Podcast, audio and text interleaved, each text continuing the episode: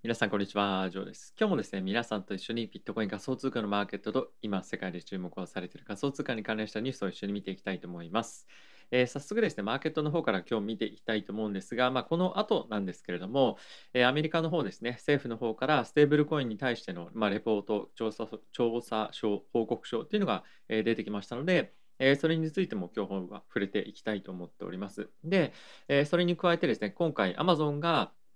まあ、新たにですね、まあ、非常にまあ、トップのポジションで、えー、仮想通貨関連のことを担当するような人を採用するということで、そのあたりのニュースについても今日は触れていきたいと思いますので、えー、ぜひ最後まで動画をご覧ください。では、えー、早速マーケットの方なんですけれども、えー、こちらビットコインの冷やしのチャートになっております。はい、もうほぼ動いてませんと。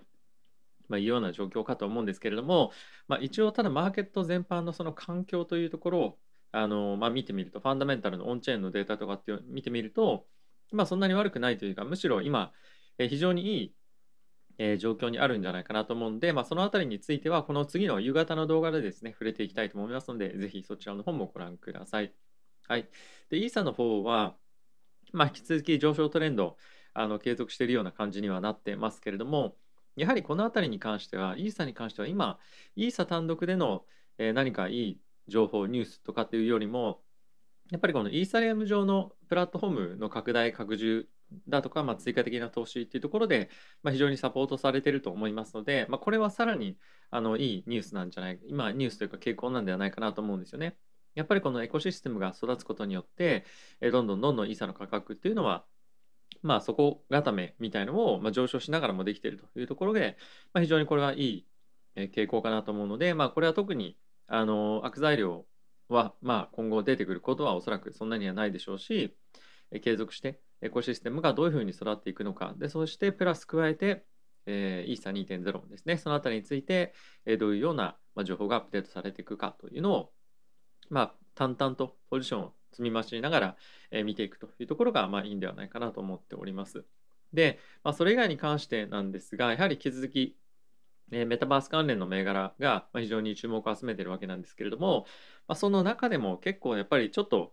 序列じゃないですけれどもやっぱりいいもの悪いものパフォーマンスが出てるものそうじゃないものっていうのが、ま、少し差がついてきてるんじゃないかなと思っています。で、え今やっぱり一番非常に好調なのが、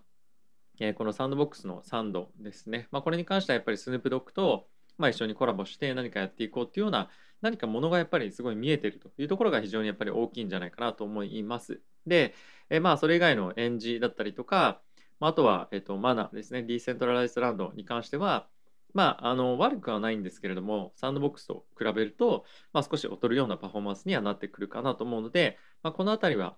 どれに資金を入れるかっていうふうになったときに、まあ、少し、まあ、こういったあたりの動きは、まあ、参考にしてはいいかなとは思うんですが、まあ、今後、えー、長期的にまたいろんなニュースとかっていうのが出てくると思うので、まあ、そのあたりを見極めながら、まあ、ちょっとマーケット落ち着いてから僕自身も、まあ、短期的に、えー、もし何か資金を短期的にとか、その本当に宝くじ枠で入れるのであれば、まあ、今後判断していきたいと思いますが、今はまだ、えー、実際の実需の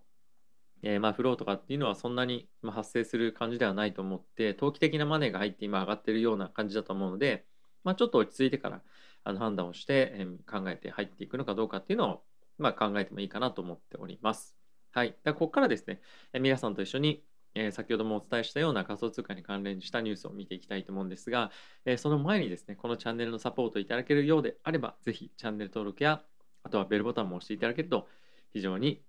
えー、ありがたいです。よろしくお願いいたします。あとは概要欄の方にも記載がありますけれども、まあ、これから仮想通貨取引始めようかなとか、まあ、あのやってみたいんですけれども、まだまだそんなにまあ、国内の取引だ取引所だけでしかできてないよっていう方はですね、今1万ドルを、え、皆さんに対してプレゼントするキャンペーンをやってますので、ぜひ概要欄の方チェックしていただけると嬉しいです。よろしくお願いいたします。では、え、ニュースの方行ってみたいと思うんですが、え、こちらですね、CNBC から本当さっきですね、あの今、4時半なんですけども、大体4時前ぐらい、4時過ぎぐらいに、本当にそのあたりで出たんですけれども、ステーブルコインに対して、え結構寛容な見方が出ていたんじゃないかなと思うんですよね。で、一応ちょっとここ概要をちょっと見ていくと、バイデン、まあ、政権に関してはこのステーブルコインが通常の生活にまあ使われていくでしょうということはまあ予期をしている。まあこれどういうことかっていうと具体的にもここにも書いてあるんですけれども、えー、携帯代ですとか、まあ、そういった、まあ、人々の生活に関わるようなところで、えー、デジタルアセットっていうのが使われていくステーブルコインっていうのが使われていくのはまあもう近い将来来るでしょうと。まあこれは否定できませんねと。で、その一方でなんですけれども、しっかりとこのステーブルコインに関して、え規制をされないと、まあかなり、あの金融危機みたいなことが起こる可能性があるよね。じゃあそれを防ぐためにはどうするかっていうのが次のポイントなんですが例えば、まあ、これはまだ決まってないので例の一つなんですけれどもえまあ、銀行の免許を持った、まあ、銀行のようなしっかりとしたあの経営基盤というかですね、まあ、ルールですね。ルールをまあ作ってそれに基づいた経営を運営をしていけるところだけがステーブルコインを発行できるというようにしたい。例えばなんですけれども、えー、ステーブルコインを発行する際に受け入れる資産をどういうふうに運営するか。これは全て現金じゃないといけないですとかあとは米国債を、えーまあ、担保にした。資金としてま運用していかなきゃいけないとかですとかその既存する元本も既存するリスクを極力低くして運営していくというようなところでないと、ま、そもそもダメですよねと。なのでやっぱり今のテザーですとか、えサークルとか、ま、その USDC とか US テザーを発行しているようなような今の経営体制ではダメですよねと。ただしその一方でさっきも述べたように今やっぱり生活圏生活している中でのステーブルコインの活用というのはもう避けられないでしょうと。なのでやっぱりこれ結構比較的寛容な方向性の発言だと思うんですよね。でかつこの調査書報告書を出しあの出した母体なんですけれども、まあ、政府の、まあ、いろんな金融機関だったりとかを監督官庁するような人々が、えーまあ、来てるわけなんですが、え、ゲリー・ゲンザラーさんも入っていてこういったコメントが出てるのがもう僕はちょっと個人的にえ少し驚いたところかなと思っています。で、彼らが、まあ、これ明確に言ってるんですけれども、一番恐れているリスクに関しては、え確かプルデンシャルリスクというふうに言っていたんですけども、えー、例えば大量の人がステーブルコインを、まあ、売却というか変換して資金を引き上げたいですよというふうになった場合にこの USD テザーの母体だったりとか、まあ、USDC 発行している母体っていうのが、えー、その手元にキャッシュありません。なので、お金返金できませんというのが、まあ、一番大きな問題ですよねと。なので、まあ、そうならないように気をつけましょうねというのが、まあ、一番大きな、えー、まあ、注目されているリスクというような感じかなと思います。まあ、その一方で、じゃあ本当に、その、マーケットでドル、テザーを売却して、えー、まあ、何かしらの資金を得るとかっていうようなことではなくて、あの、テザーを変換してドルを調達したいみたいな需要っていうのは、まあ、本当にあの、まあ、起こるのかそのテザーに対しテザーと相対してそれやる必要ってあるのかっていうのはちょっと正直疑問ではあるんですが、まあ、最悪のケース考えた時に、まあ、そういったところのリスクっていうのがやっぱり一番大きいよねっていうのが考えられてるということですよね。でこれってなんかそのあまりなんとなくイメージできづらいあのものだったりもまあするかなと思うんですがやっぱりそのレバレッジっていうところが一番彼らとしては、まあ、気になっているところかと思います。あのまあ、ちょっともしかすると今日の動画長くなっちゃうかもしれないんですけど例えばドルを USDT に数あの変換しますと。でそれだけでは、レバレッジっていうのは起きてないですよね。ただしまあもちろんその元々のドルを借りてあのっていうことであれば、まあ、借りた時点でレバレッジかかってるんですけども自分のお財布にあるえー、ドルをですね、テザーに変えますと。で、テザーをビットコインに変えますと。まあ、変え,、変えても変えなくてもいいんですが、まあ、仮想通貨にしますよね。で、その後にレバレッジを取引とかをすると、まあ、3倍とか10倍とかレバレッジ取れるわけじゃないですか。なので、まあ、こういったレバレッジとかっていうのを、まあ、規制したいんですよ。まあ、規制というか、まあ、これかかるわけですよね。で、問題なのは、あのこのドルからステーブルコインにあの変えるときに、そもそもこのドルからドル調達したドルのところでレバレッジがかかってさらに仮想通貨の金融市場に入っていった時にさらにレバレッジがかかるっていうのはやっぱり一つ怖いよねっていうのが、まあ、ありますと。でその一方であのこのドルとステーブルコインのあの資産の、まあ、価値っていうのが1対1ならいいんですけどもこのテザーの、まあ、保有している元本のまあ、準備金ですよね。これが著しくこのドル、1ドルよりもまあ既存している内容のものであると、あのさらにここからレバレッジかけるわけじゃないですか。そうすると、1ドルイコール1テザーが、まあ、本当は1ドル価値がないといけないんですが、0.5ドルしか価値がなかった場合、このレバレッジがかかってるアセットっていうのは、1ドルよりもさらに質が悪くさらに母価も少ないのでレバレッジが極端にかかった状態になったりするみたいのが、まあ、かなりやっぱリスクなわけなんですよね。ちょっとうまく伝わったか分かんないんですけど、まあ、そういったことのリスクをやっぱり軽減したいっていうのが今、えー、アメリカの政府としては持っているということなので、まあ、この辺りはですねちょっとまだまだ本格的にどういうふうな規制に向かっていくのかっていうのは、まあ、今の方向性っていうのはなんとなく理解できたと思うんですがあのまだ明確なあのまあ、取り組みっていうのはスタートしてないので今後も継続的に見ていきたいと思います。でその一方でこのニュースに対してマーケットどういうふうに反応したかっていうのはちょっと見ておいた方がいいかなと思うんですけれどもあの比較的プラスにというかマイナスには移動しなかったのでよかったかなと思ってます。まさにここのビヨーンってちょっとちょっとだけあの上がったところが、まあ、今回のマーケットの反応だったんですけれどもまああの悪くもなく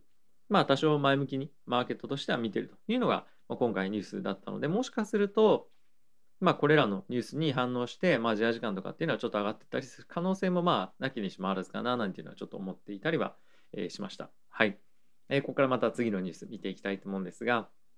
今ですね、ビットコインのマイニングの difficulty が上がってますよと。まあこれどういうことかっていうと、今非常に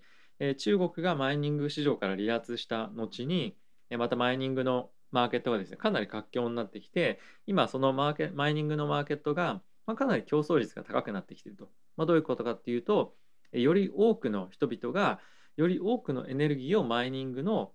えー、ためにですね使っていますよと。でそうすることによってより多くの人が、まあ、ビットコインマイニングしたいっていうふうになっている、まあ、ハッシュレートが上がってきているってことですよね。で今ハッシュレートの状況を見てみると、まあ、このような感じになっているんですがまあもうほぼほぼ中国が規制をする前と同じようなレベル感っていうまで戻ってきてます。で、これってやっぱりビットコインの見ても分かる通り価格と相関があるようなものなので、まあ、今非常にマーケットとしては、まあ、ハッシュレートっていう観点からは非常にいいですと。で、今後もこの傾向っていうのはどんどんどんどん続いていくんじゃないか。特に2022年になると、今現在アメリカの方でいろんなですね、マイニングの施設を作っていたりとか、設備の増強っていうのを行っているっていうニュースが結構本当にたくさんいろんなところで、ね、これまでもご紹介しましたけれども出ていますよね。で、そういったところを受けて、やっぱりまだまだハッシュレート上がっていくんじゃないかっていうような、え、憶測もありますので、やっぱり2022年は、まあ、海外と、まあ、投資家っていう観点からもそうなんですけれども、ハッシュレートマイマイナーっていうんですかね、マイニングする人たちの、え、よりこのマーケットへの参入っていうのが大きくなってくるので、まあ、かなり期待できるような状況になってくるんではないかなと思っております。はい、えー、次のニュースなんですけれども、えー、Amazon ですね、AWS が、まあ、今、デジタルアセットスペシャリストっていうものを採用しようとしていますと。で、まあ、これはですね、一応、プリンシパルっていうふうに書いてあるので、まあ、かなり、ま、トップの人の方を今採用しようとしてるんですが、このどういう人を採用しようとしてるかっていうジョブディスクリプションがあるんですね。で、その中に記載されているものがですね、えっ、と、Transform the way they transact digital asset というふうに書いてあるんですけれども、まあ、これは、えー、まあ、お客さんというか、クライアントがデジタルアセットをどういうふうに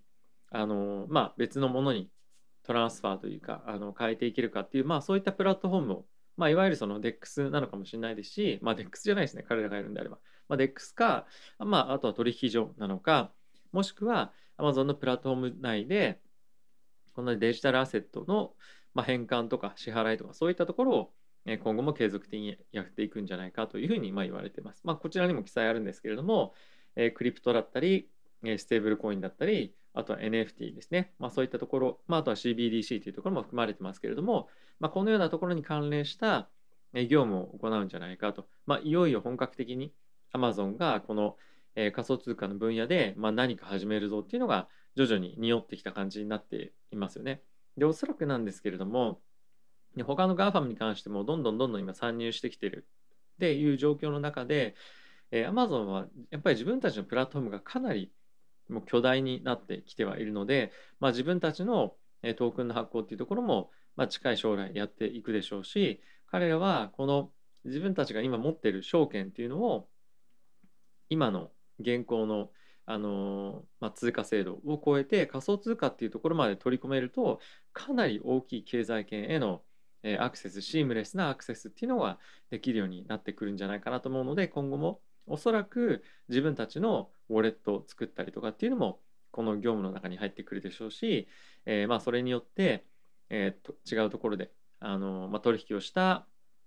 仮想通貨を、まあ、送ってきたりとか、まあ、仮想自分が Amazon の中で持っている、えー、買った通貨を他のところに送ったりとかっていうような形もですね今後どんどんどんどんできるようになってくるのでまあおそらくあの、まあ、人によっては Amazon の、まあ、このプラットフォームの中で、えー、いろんなビットコインだったり仮想通貨を、まあ、動かしながらもうビットコインだけで仮想通貨だけで生活できますみたいな、まあ、状況が今後はできてくるんではないかと思っております。まあ、この辺り非常に注目なニュースかと思いますし、まあ、本気度がえさらに高くなってきているというような状況かと思うので、え皆さんと一緒に今後も追っていきたいと思っております。はい、え、次なんですけれども、昨日ですね、バイナンスの方で、ビットコインの引き出し、まあ、ビットコインだけではないんですけれども、え仮想通貨の引き出しがちょっとできなくなるような、えトラブルがあったそうです。えちょっとですね、正確なタイミング覚えてないんですが、えっと、5時、6時ぐらいの夕方ですね、タイミングだったかと思ってます。で、マーケットはこれに対してあまり大きくというか、全く反応してなかったので、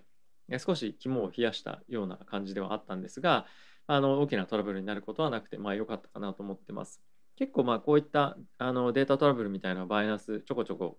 あったりもするので、まあ、心配ではあるんですが、まあ、マーケットに大きな影響はなくてよかったなと思っております。はい。まあ、一応その、えー、まあハッキングとかっていうよりも、一応データベースのえー、まあ、バグというか不具合がちょっとあったということなんですけれども、まあ、そういったところが結構あったりするとあのやっぱりまだまだ心配な感じがあの持たれる方もいらっしゃるかもしれませんが、まあ、一応あの世界で一番大きい取引所というところもあって、まあ、その辺りの体制っていうのは個人的にはかなりしっかりしているんではないかなと思うので、まあ、あまり心配はしてはいないんですがあの、まあ、こういったニュースがあるたびにですねあの仮想通貨界隈だからこその、まあ、心配、まあ、ハッキングみたいなところにもあの懸念があったりかもするかもしれないので、まあ、そのあたりはあの大丈夫だったということで、えー、よかったかなと思っております。はい。ということで、えー、皆さん今日も動画ご視聴ありがとうございました。えー、まあ、今日見てみても、あのやっぱりまずステーブルコインの規制っていうのが、まあ、しっかりと方向性が政府の中でも、え見えてきているというのは一ついいことかなと思いますし、やっぱり焦点、このステーブルコインの議論の焦点っていうのは、えー、ステーブルコインの発行元の保有している資産の、まあ、安全性だとか、まあ、保全性そのあたりがかなりやっぱり一番肝になっている。でかつステーブルコインに関しては発行体発行する会社発行する企業に対して、まあ、免許のあの、まあ、発行とか、まあ、そういったところも今後懸念あの懸念というかあの検討ですねされているというところで、まあ、なんとなく方向性っていうのはあの分かってきているんじゃないかなと思いますしおそらく、えー、そのあたりに関してはもっともっと参入したいという会社だったり銀行とかっていうのはあると思うので、まあ、テザーがダメだからどうこうとかっていうよりもあのそのあたりのしっかりと整備がいつ整うかっていうところの方がまあポイントになってくるんじゃないかなと思うんですね。もちろん、えー、テザーがじゃあダメだったからどうなるかっていうのは非常にやっぱりあの注目しておきたいポイント例えばなんですけどもじゃあもうテザーいきなりテザーが暴落するみたいなことがあるかっていうとまあそんなにはあのリスクとして高くないではないかと思いますしテザーが、まあ、生き残れるようにどこかがテザーを買収するとかっていう話も、まあ、必ず出てくると思いますので、まあ、そのあたりはあの心配ないんじゃないかなと思っております。まあ、いずれにせよですね、えー、ステーブルコインもしっかりといい方向性に、ま、動いていくんじゃないかな政府としても少し寛容的なやっぱり日々の生活で使われていくっていうような見方はしていますし、まあ、あと Amazon ですとか、まあ、そういった GAFAM が今後、え、まだまだあの参入してしっかりと取り組んでいくというような将来も見えてきたということで、非常にいい、えー、まあ、市場環境なんではないかなと思っております。はい。ということで、え皆さん今日も動画ご視聴ありがとうございました。あとですね、まだご利用されてない方は、ぜひ概要欄の方から1万ドルプレゼントキャンペーン、まあ、合計でですね、ぜひ参加していただければ嬉しいです。ではまた次回の動画でお会いしましょう。さよなら。